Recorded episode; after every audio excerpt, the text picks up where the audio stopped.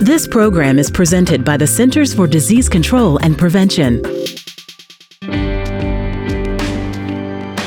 Hi, I'm Sarah Gregory, and today I'm talking with Dr. Elana Osen, a specialty registrar at St. George's University Hospitals in London.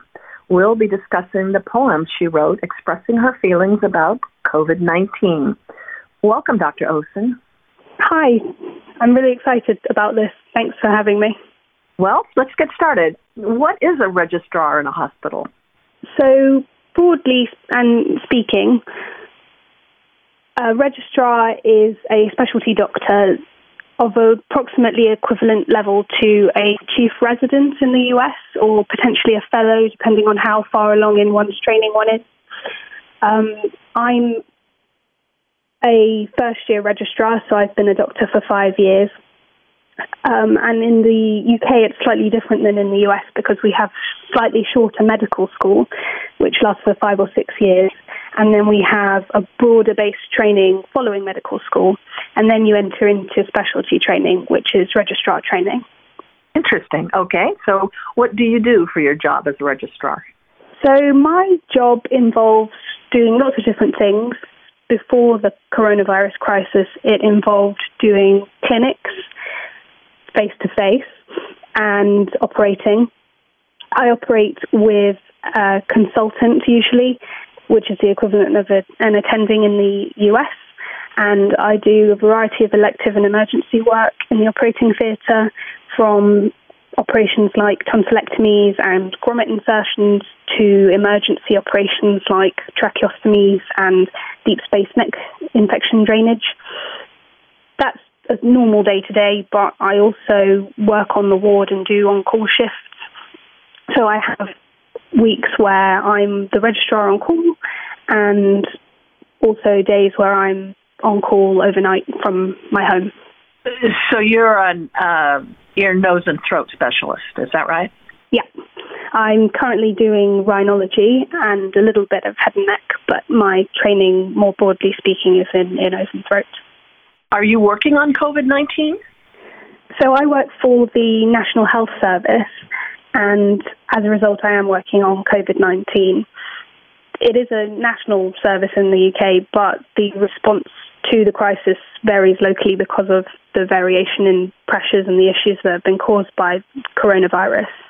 For me, I work in a big teaching hospital in London, so we've had comparatively quite a few coronavirus cases. And as part of the coronavirus response, I was actually redeployed to general medicine for six weeks until very recently. I hadn't had a general medical job for more than four years, so that was an interesting experience for me. But I'm now back to doing ear, nose, and throat, which still involves treating COVID positive patients and potentially positive patients. Uh, in particular, the ENT surgery department have been doing tracheostomy and airway management for the coronavirus patients, and I've been involved in doing that as well when, since my redeployment to back to ENT. What inspired you to write this poem? I was actually at work when I wrote it during a relatively quiet on call at the beginning of the coronavirus period. And it was an unusually quiet on call, and I was thinking about how easy everything seemed to be, despite the fact that we were in a in the midst of a pandemic. I had arrived at work via a very relaxed cycling commute where there was no traffic. The weather was nice, which was very unusual for London in March. Um, and it was all very different to what we had all imagined it would be. In the hospital, we'd been briefed and we'd been doing simulations that were suggesting that we'd be practicing battlefield medicine and be on a constant war footing with adrenaline carrying all of us from one critically ill patient to the next, and that we'd be surrounded by death and decay and destruction. Um, and clearly, there will be areas of exception where that is akin to what's happening. But I think for most people, the reality of living through the pandemic as a doctor or otherwise is, is very different to that. And clearly, the specifics of the situation will vary country to country and location to location, even within a country. And lockdown will look very different in different places. I was responding to how things were in the UK, but I think that uh, what we're experiencing is similar to what a lot of other people are experiencing. In the UK, we've had a lot of rhetoric about medical professionals being heroes and a lot of propaganda that's reminiscent of the Blitz propaganda during World War II. Um, but for all of the talk of the invisible mugger, as our Prime Minister put it, there are actually no villains to fight or bombs falling. My generation have been raised on super HD CGI superhero films, and the baby boomers in the US might remember the Bay of Pigs and Vietnam and the Cold War, and before them, the greatest generation will have experiences of the Second World War. And even in medieval and ancient times, plagues didn't behave like this one is doing. Everyone should be familiar with the Black Death and bubonic plague, but even other epidemics and pandemics like the anthrax epidemic in the early second century ravaged the population and left people disfigured and missing lumps of flesh. So, this new paradigm where we're faced with a silent killer that can even be infecting people asymptomatically and behaves not unlike the common cold or the flu for many people is new and incredibly disconcerting. And the dichotomy between expectation of what a plague, what a pandemic should be like, and the observable reality is jarring and confusing. Uh, I felt that the experience of looking around and not seeing or sensing anything observably different from normal, whilst at the same time being in the midst of a pandemic, was possibly fairly universal. So I wrote a poem about it. Have you written other poems? I've always been writing, and I have been writing poems for a long time. And I do other creative writing as well, like writing flash fiction, for example. But I only recently started publishing my poems for a variety of reasons. One of which is that obviously poetry is quite emotive and personal. Um, my most recent poem in the public sphere is one called Prayer to a Parasite, which is in the January issue of the Journal of Medical Humanities. I think if if you like a critique of coronavirus, which is my poem for the uh, Emerging Infectious Diseases Journal, then you may well like Prayer to a Parasite.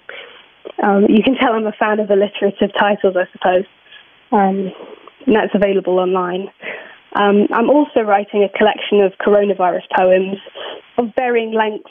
They're not all very serious. Some are much more jovial and flippant because this has been going on for a while and it will be with us for a while, and there are many different facets to the experience of it. Okay, so what are you doing to relax besides writing poetry? Well, I don't know if writing poetry is always that relaxing, but um, it's it's difficult to relax at this moment in time because everything's very different and strange. I would usually play Eton Fives, which is a doubles handball game, a little like squash, with obstacles on the court, that I don't believe is played in the US or North America. Um, but we're not allowed to play that here because of social distancing and lockdown. So I'm not doing that. And I obviously can't see my family in person because of the lockdown. So I'm mainly just doing things that normal people do most of the time, like watching films and reading books and cycling, doing a bit of writing, obviously, decorating my flat. Nothing very exciting. Cooking? Are you cooking? That's what I've been doing. Tons of cooking. I am not a talented cook, but I have been making some food. I'm surviving. Okay, well, why don't you go ahead and read us your poem then? Sure. So my poem is called A Critique of Coronavirus. Why did the quiet descend? Does this plague not know that apocalypses come with fanfare? wails of lamentation, howls of wayward dogs, explosive blasts, or maybe silence. Just shop window glass crunching underfoot, puncturing the eerie nothing. Not quiet. Never quiet.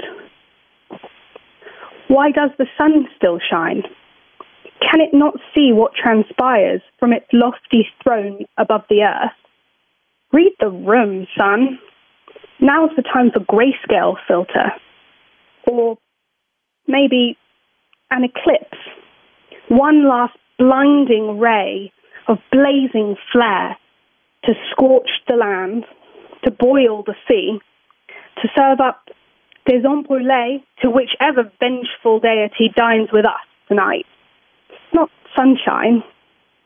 Never sunshine. Why can I smell the tulips? I thought the virus wiped olfaction from our paltry list of powers. Or maybe smoke. You know, from voracious flames feasting on our foliage and flesh, the smog of industry, of mushroom clouds. Why does that not sting my nostrils? Not flowers. Never flowers. Why does life go on inexorably? Is Ragnarok not supposed to happen around now? Where are the horsemen? Where are the double gates of paradise? What a lame apocalypse. We've been sold a lemon. Or maybe pop culture eschatology isn't all it's cracked up to be. I thought the zombies would be roaming all my haunts by now. Not life. Never life. Well, that certainly is a very interesting poem and evocative, and you read it wonderfully. Thanks. And thank you so much for taking the time to read it, Dr. Osen. You're very welcome. I hope everyone enjoys it. And thanks for joining me out there. You can read the July 2020 Another Dimension article, A Critique of Coronavirus, online at cdc.gov slash EID. I'm Sarah Gregory for Emerging Infectious Diseases. For the most accurate health information, visit cdc.gov or call 1 800 CDC Info.